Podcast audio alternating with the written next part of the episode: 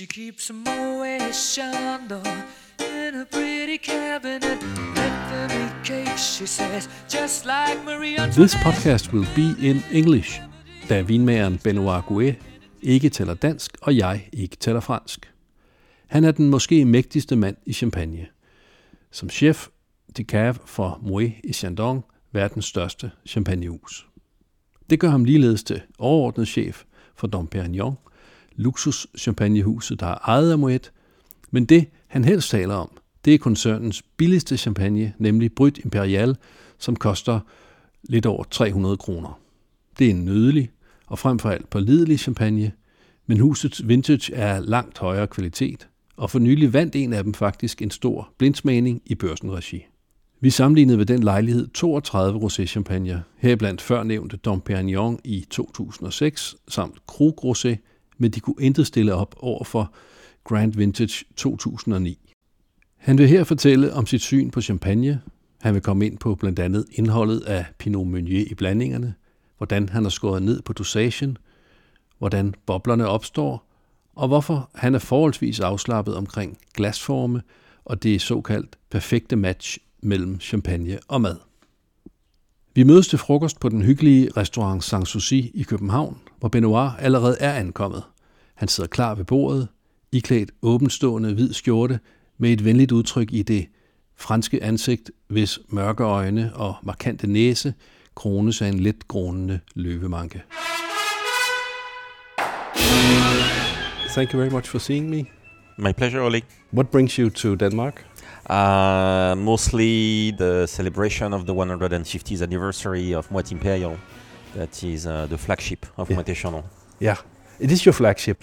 It is our flagship in the sense that it is um, the most produced champagne of our portfolio. Mm-hmm. um, the one uh, you see everywhere and you can find everywhere, but also um, the one that uh, since 1869 uh, has made the company uh, renowned and successful. Yes. And uh, even if we have a rather large portfolio, including sweeter styles, rosé, vintage, prestige, um, Brut Imperial remains the most versatile and the most uh, known Okay. uh, champagne from Moët Chandon. So the flagship is not to say that that is the best uh, champagne you've produced, but it's the most um, famous.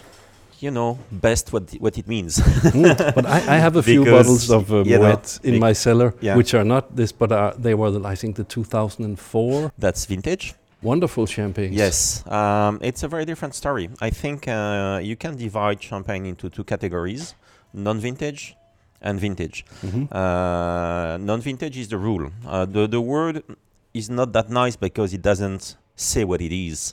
Uh, a non-vintage champagne, in fact, is a blend of wines coming from different harvests, different vintages.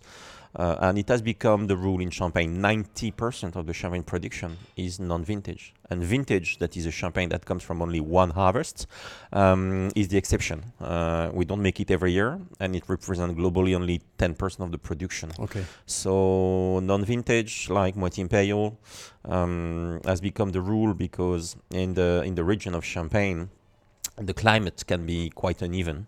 Therefore, the quality of the grapes can be quite uneven, and some years can be outstanding, some other years can be really bad. And uh, and if we were doing only vintage champagne, consumers wouldn't accept to have one year a super good bottle and the other year Mhm. a super bad bottle. So the Champenois have come to that idea of keeping in reserve some wines from the very best years in order to blend with wines from lesser good years to achieve more consistency in their quality. Mhm. And that has become the base of the success of champagne, that idea of being able to always deliver the same quality, the same style, whatever the circumstances. I'll drink to that. Cheers. Yes. Mm. This is the first drink I've had today. Oh. That's okay, 11.30. Vi skåler i Brut Imperial, som fylder 150 i år, og er årsagen til, at Benoit Gouez besøger Danmark. And this is the birthday child? Exactly.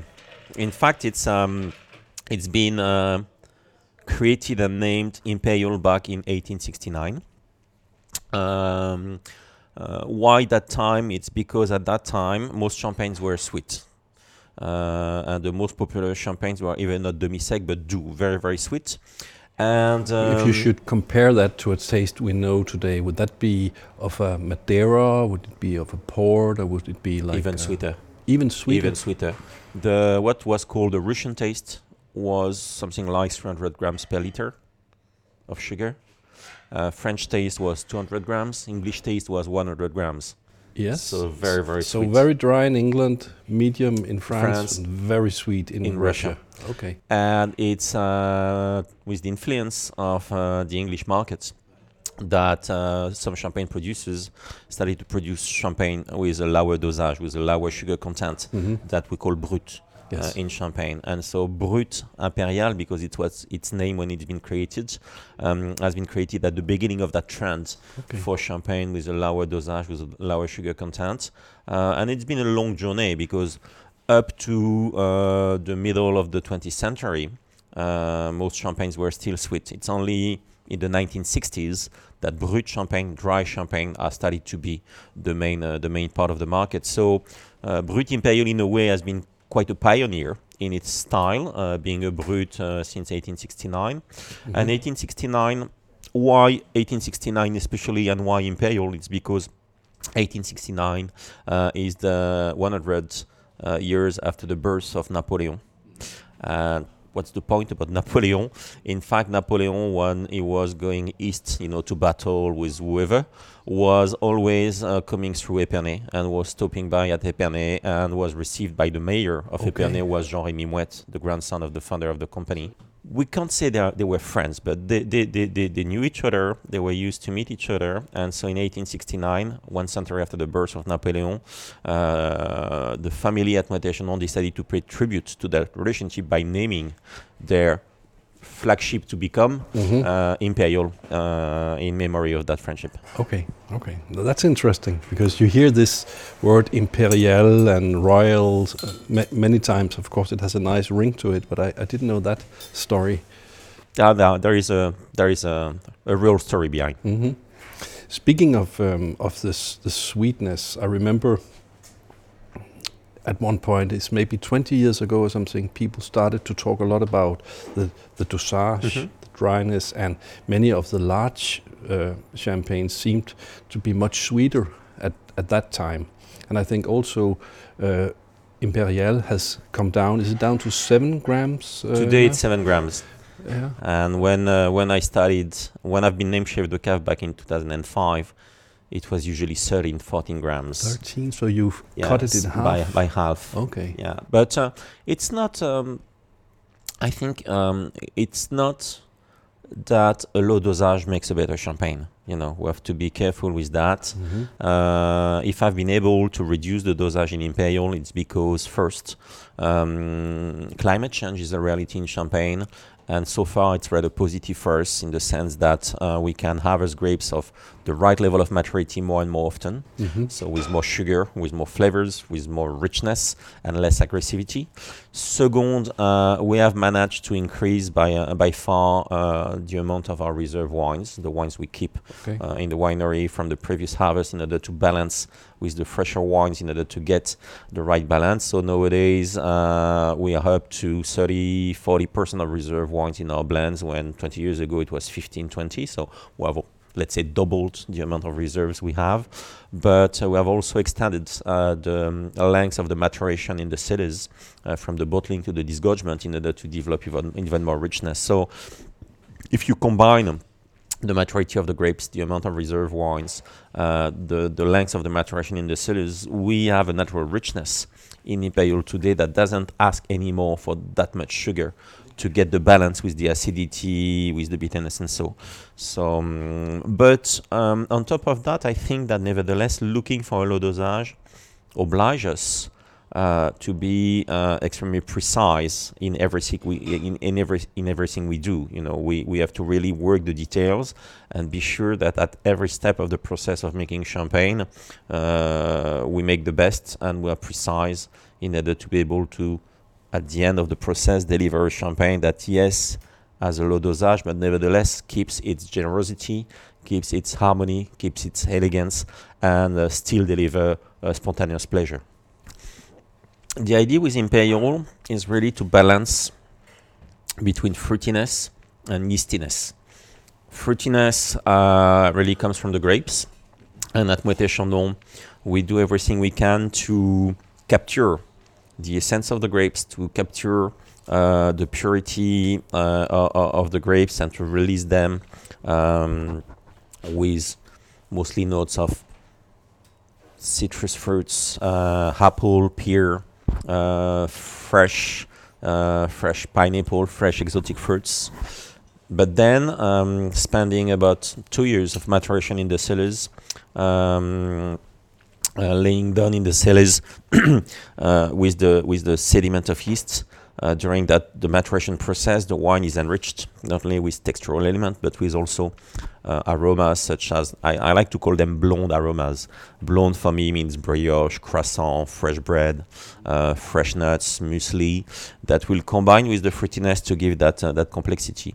And yes, maturity is important because uh, champagne is not just about grapes. It's not just about fruits. It's about grapes and yeast. So you need to find the right balance. Yet uh, in an elegant way. What I want to say here is that the maturity should not overpower the fruitiness. Okay, it has to be in harmony. It has to be weight for weight, uh, with a nice balance between the fruitiness and the yeastiness. Yeah, because I can sense the pear very much mm -hmm. now. The pear, but also it has this nice minerality to it, the, the chalkiness. What do you mean by minerality? It's uh, like if you stick your nose into a box of chalk, like stone, crushed stones. I ask because um, I think we minerality is a word that is used a lot nowadays, but uh, that has no um, common definition. So your minerality maybe is not mine. So that's the reason why I always ask people who say mineral to express what they mean by mineral for me to understand. Because for some people, minerality is, as you said, the smell of chalk, of stone, whatever. For some other people, it's reductive flavors, that kind of uh, iodine character you can have on the nose. For other people, it's just acidity. For some other people, it can be the bitterness you get sometimes on on, on the wine. So if you use the word, it means that you mean something. But it's important to discuss, to really understand what you mean with it. Yes, yes, okay. And that's it. The minerality probably from the chalk, uh, from the underground, or it's not sci scientifically proven. Nobody has never proven that the vines had the ability to get the the elements from the soil and to put them in the grapes. So obviously the terroir means something. So something is happening. But to really say that uh, as it is planted on chalk, the, the wine is going to smell like chalk. As it is planted on, um, you know, whatever, the, the, the smell of the soil will translate into the smell of the wine. That is um, a little bit poetic, let's say. A little bit poetic. Det er en diplomatisk måde at kalde mig et øh, romantisk røvlehoved på. Og jeg finder det forfriskende, at den store champagnechef er så kontant og videnskabeligt baseret, for det må da være fristende at ride med på den romantiske bølge. Um, you have asparagus uh, from the Netherlands, not Danish at the moment, but the Netherlands, and then uh, freshly uh, peeled uh, shrimps from uh, Greenland, mm -hmm. and then sauce mozzarella, a very classic one. Do you think they will go with the with the wine? Asparagus is not easy with the. No, um, when it's too powerful in taste, but in this case, it's still the very first one, very young, still uh, firm, you know, with a very nice texture. Yes. And um, and the sauce is not too heavy. So I don't really believe uh, in the idea of the perfect match. For me, the perfect match is beyond the wine and the food. It's about the place. It's about the moment. It's the, about the people uh, it's about the company, and that can't be reproduced. Okay. You know, so um, we shouldn't be too obsessed with uh, the idea of the perfect match. For me, the most important important is to create uh, a, a, dialogue. Uh, the food should uh, help the wine to express itself. Um, well, and, and, the food should help to discover uh, facets of the wines uh, you would have, you wouldn't have noticed when tasting the wine alone. Yes. That's more the idea. And sometimes you can try to complement the wine. Sometimes you can try to challenge the wine to force it to open up. So, and I would say the more mature, the more complex the champagne, uh, the, the the further you can go, and the more challenging you can be. How do you find the, the match here from from the white asparagus and the shrimps and the sauce hollandaise and the dill with the I think one thing that is really important for me um, with champagne um, is the idea of playing with the five um, saveurs primaires, primary savors, let's say. Um, and one of them is so important that is saltiness. The reason why is that in champagne, you always have some acidity and some uh, bitterness because of the maturity of our grapes. Uh, you also have some umami, that Japanese idea of savoriness, uh, because of the maturation on, on yeast. And you always have a little touch of sweetness due to the dosage. And finally, the only element you don't have naturally in champagne, even if we can speak of minerality, and for some people, minerality means salinity. For me, salinity is missing in champagne. Therefore, having some salinity in the dish is always uh, the, the, the right way to um, fine tune the blend and make the five primary savors work together. And for me here, obviously the sauce hollandaise is, is, is a little bit buttery and a little bit fat, but there is some salinity into it nevertheless. And also the shrimp gives that um, that that element of salinity that blends um, with uh, the sweetness of the sauce, uh, but also uh, the dill that will suggest a green element that comes with the bitterness. Um, and uh, and uh, light acidity coming from the from, from the asparagus. So, for me, all the elements are in place. Okay, good. Vi har drukket Brut Imperial af nogle ret klassiske champagneglas, altså den smalle type, som ikke gør særlig meget for champagnens smag, tværtimod. Nu skal vi smage vintage champagne, og skifter derfor til et større glas, men Benoit Gouet virker ikke fanatisk, hvad glassenes form angår. You have chosen another glass for the for the vintage, more like a white wine glass, whereas we had the first in a flute. Um, I think that the more mature, the more complex the champagne, uh, the larger the glass, and the warmer the temperature. Uh, I think a small flute, and to be honest, this one is even too small for Imperial, but it was the three glasses we had available here, so I decided to use these three ones. But I would even uh, have preferred to have a larger flute for, for Imperial, just to let it breathe a little bit more and develop a little bit more its complexity. Nevertheless, it was a nice way to start to have a, uh, a classic flute with Imperial, that is our most classic product, then to move to a, a, a white wine glass um, for vintage 2012, that is our new vintage, still a bit young, and then we will have a, a large, an even larger glass, red wine glass for vintage 2006, that is an older vintage with more, I would say, maturity and ampleness, and to to let it breathe even more. Mange champagnefolk er bekymrede for den globale opvarmnings indflydelse på syren i druerne. Men Benoit Gouet hører ikke til de mest bekymrede, for Moet-stilen er nemlig ikke så afhængig af syre, som de andre mere tørre champagne. Um, climate change um, um, is a concern for some growers in Champagne. The ones um, whose style is really based on higher levels of acidity sometimes don't get the acidity uh, they are looking for, and therefore uh, they are a little bit concerned of the evolution. At Moët Chandon, we are not obsessed with acidity. Uh, I always believe that um, high acidity is not needed for a champagne to age well. Some acidity, proper acidity, um, is important in order to get the finesse, the freshness, the lightness, and the tension.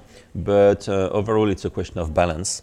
And, uh, and even if, even in years uh, that are supposed to be low in acidity, like recently 2003 or 2006, the wines have proven to age gracefully and to deliver, um, you know, great complexity and character. So I think there is place in vintage champagne for very different styles, you know, and um, we shouldn't focus only on the years that have high levels of acidity. Some other years um, can offer uh, a very great experience also. So should we try the 2012?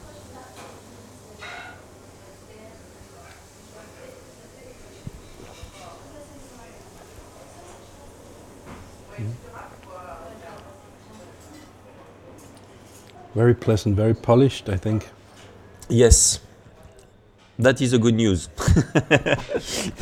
because considering the harvest, considering the balance of the grapes, considering the level of sweetness in the grapes, but also the level of acidity, um, I was expecting more contrast in the wine. Um, I was a little bit concerned of of having a blend that was um, uh, that was that could have missed something in the mid palate um, in between um, the richness of the Pinot Noir and the freshness of the Chardonnay. And um, I've decided for that blend to use more Meunier than usually. Okay. How much? How much is that? It's 26% Really? Meunier in the That- in, in that- these blends. That is, it's not the, the most I've used. Uh, in 2003, it was 42%, so it was even more. But um, and and and obviously, there is no recipe in our vintage. Every single vintage is different. Uh, the, the, the, the, the every single blend is unique. But in this one, uh, yeah, 26% of Meunier I think has been useful to um, let's say fill the mid palate and uh, maybe to um, uh, bridge Pinot Noir and Chardonnay together. And finally, uh, after six years of maturation in the cellars, deliver champagne with um, um, a certain seamless flow of sensations. Voilà. So. um, But isn't it said that the, the Meunier is, is good on the on the short um, term, but lacks the the uh, ability to, to really age? I I think it depends on how you work it um, early in the process. What is sure is that Meunier has less structure than Pinot Noir and less acidity than Chardonnay. Structure and acidity being the two main elements for aging potential. Uh, and Meunier, that is, um, let's say, a Pinot Noir with no tannins, to be to, to be simple, uh, is quite sensitive to oxidation.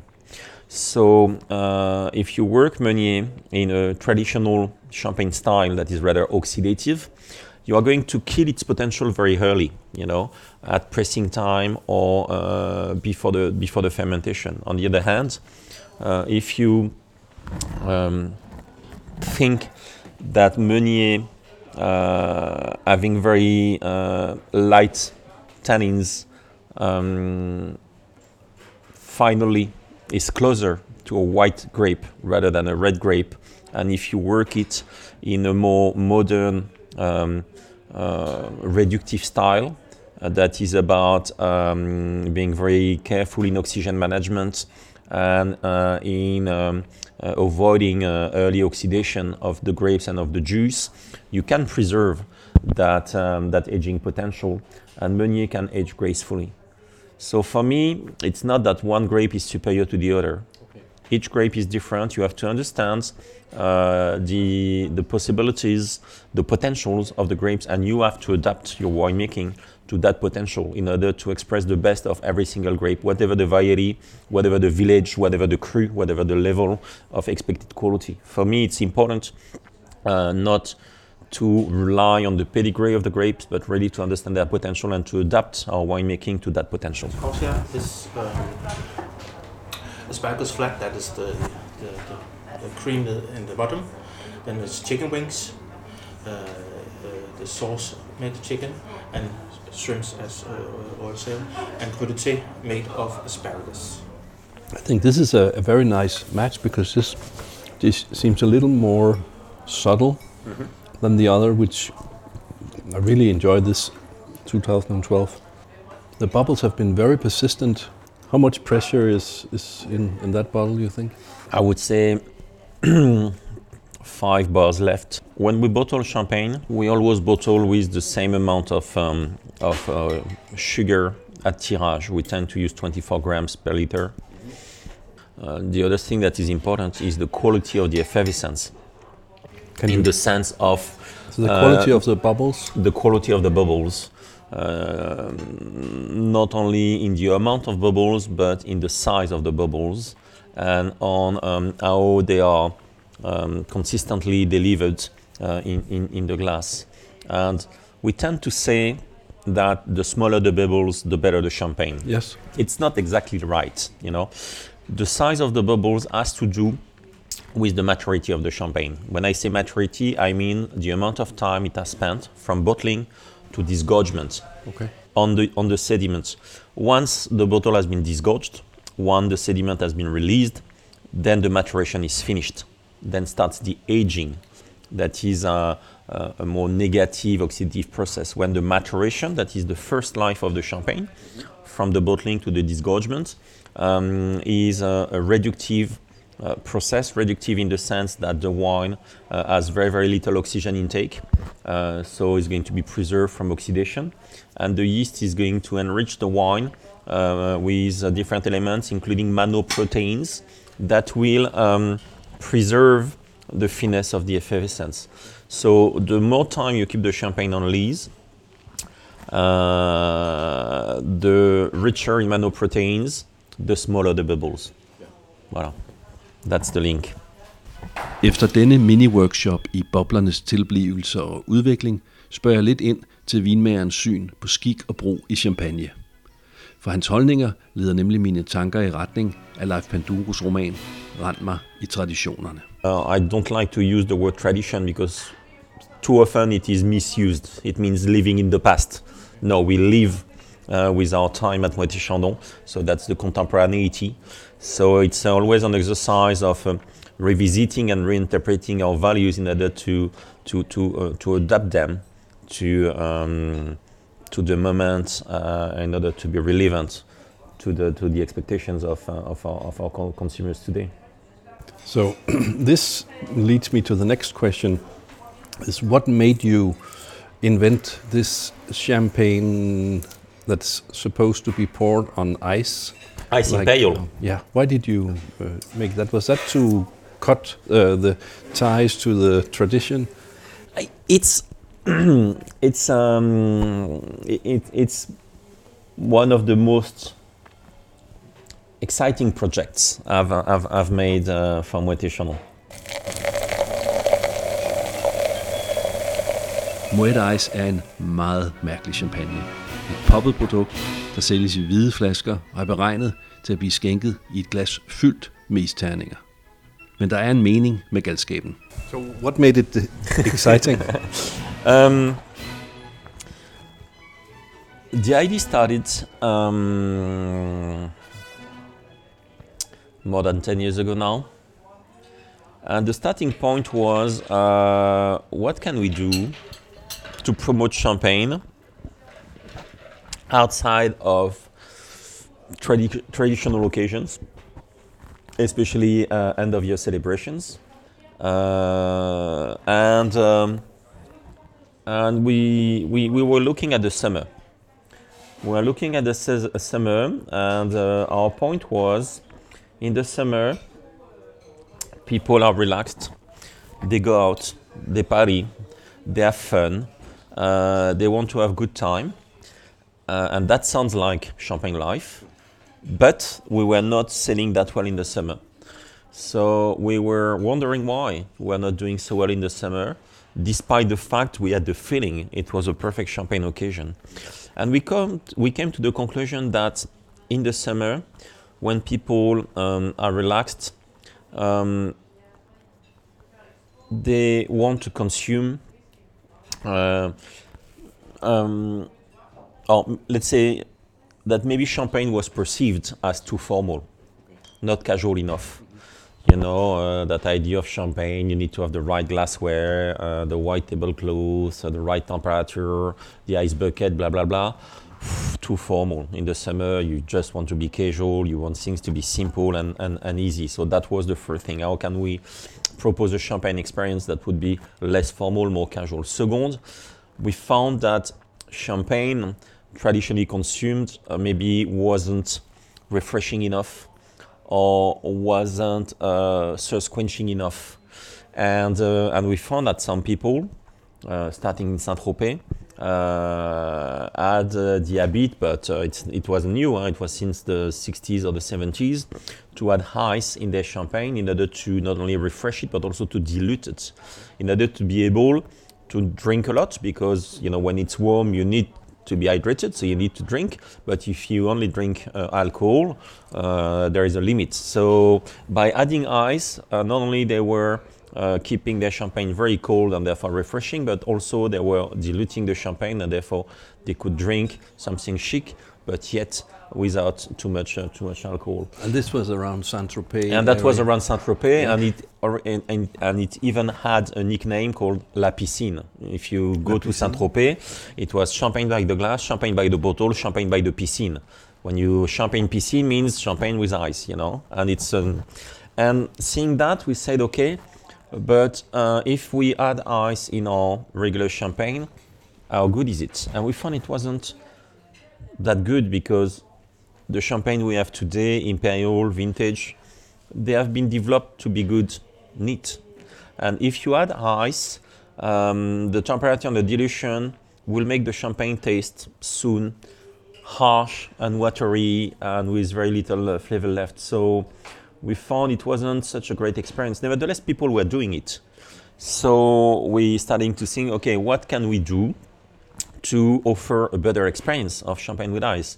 What kind of champagne can we create in order to um, uh, to, to um, offer a better experience? And we found that three elements were needed. Um, uh, first, what's the impact of the ice? The, the ice is going to lower the temperature, therefore lower the intensity, lower the flavors, lower the richness, but is also going to dilute the champagne and again is going to lower the intensity and so. So we found that if you start with a champagne that is balanced on its own, after the dilution, the champagne will be, will be unbalanced by the, by the bottom. So if you want the champagne to finish balanced, you need to start with a champagne that is unbalanced uh, in excess, in, in, in a way.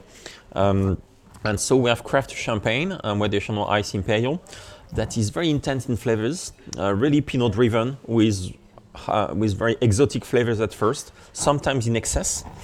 Very rich on the palate, uh, high dosage, demi-sec style, but also with a good amount of Meunier and a good structure of Pinot Noir to integrate the dosage. Uh, and finally, uh, I wouldn't say a lot of, of Chardonnay. It was it, it's not a question of quantity, but a certain style of Chardonnay you find in the southern part of the Côte des Blancs. Uh, some Chardonnay that are very uh, sizzly, that are uh, very fresh uh, with a very green acidity. Uh, and that acidity is needed in that circumstance in order to give the sensation of refreshment. Um, and in fact, if you taste Ice Imperial neat, it's too intense, it's too sweet, it's too acidic, it's not good. It's only when you add the ice and once you add the dilution that finally you get the, the right balance and the right, uh, the right result. And um, it is certainly the greatest success story in Champagne of the past 30, if not 50 Is years. it really? It's amazing. It's um, we, we can't keep it. We can't keep it, and the beauty is that uh, maybe some some traditional drinkers at first have seen that uh, a little bit skeptic. Oh, I was I was downright afraid of it when I had it served in I think Stockholm when Yes, you launched it at that but time. but in fact it's not so much made for traditional drinkers it's it's been much more made to uh, attract uh, new drinkers uh, to the category and we found that with ice imperial uh, not only we have recruited new consumers to the champagne category and that these consumers they may be entering to the category through ice imperial but afterwards they might want to explore other qualities within champagne so it's a strong tool to recruit. I think it is important to recruit, but also it has helped us to uh, be listed in places like uh, beach bars where we were not listed before. So it's only positive, very very little cannibalization with the rest of the range.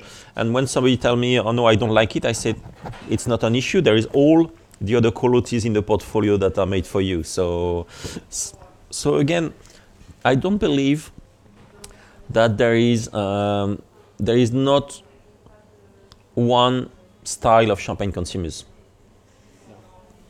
If you go uh, to uh, China or Japan or Australia or Hong Kong or Mexico or Nigeria, you won't find the same consumers. So even if Moët Imperial is the most vers- versatile in our range and certainly the one that uh, that fits for most occasions, uh, it doesn't fit for all occasions. So that's the reason why we have uh, a, a, certain diversity in our, in, in, in our range uh, with non-vintage, vintage, pink champagne, ice, sweet champagne with demi-sec, um, to be able to propose a style that will fit, we hope, every single occasion. It's more a question of moment than anything else. I think if I had to choose, I'll go with the vintage. and you just served us uh, a new one in a very large um, glass. It's um, and has the shape of uh, like a, a, a, Bordeaux glass or. A well, it's a red wine glass. Um, the reason why is that uh, now we we taste Grand Vintage 2006. Um, alors, that first is slightly older compared to the two previous ones. So obviously uh, there will more uh, flavors of evolution, more complexity coming from the age of the champagne, and, uh, and, and, therefore a larger glass will uh, reveal properly that complexity. And the second thing is that um, uh, 2006 compared to 2012 is a quite different vintage, much more supple, um, really um, a vintage made by global warming. Okay. Ripe grapes, very rich, rather low in acidity. Um, so a little bit mild, but uh, with a lot of um, ampleness, uh, richness, presence, but yet with uh, with a freshness on the finish that compared to 2012 is not made by acidity, but rather by the phenolics structure, bitterness. Um, so it's a very different profile, uh, and um, maybe now less suitable as an aperitif because maybe not refreshing enough, but perfect to go with food because of its complexity, maturity, and um, and substance on the palate. I think the Chardonnay comes uh, through, doesn't it? Or am I fooled by the glass? No, no, you're right that um, slightly um, buttery, nutty character um, is an element of evolution of Chardonnay. When I see the glass, I was just a little worried because it doesn't come in at the top. What do you think of um, of that? Don't we lose some of the, the nose? Yes, maybe, but it's um, to me there is a moment where you can't have everything so um, with that specific vintage and that glass, I was really looking for, um, even by the site, to suggest that idea of uh, ampleness okay, of, yes. the, no, of the wine. Um, so maybe if the the top was a bit more closed, we'll have a little bit more concentration of the flavors, but we already have so much flavor in the in the in the wine that I think it's a good uh, compromise. I think it's wonderful to drink this champagne from that glass. And actually, there's also um, a smell sensation that uh, that is quite different because we actually drink and nose it at the same time, mm-hmm. which would be impossible in the traditional glasses that is something um, I'm looking for personally. I think being able to smell and taste at the same time uh, really give a, a more integrated mm-hmm. um, sensation.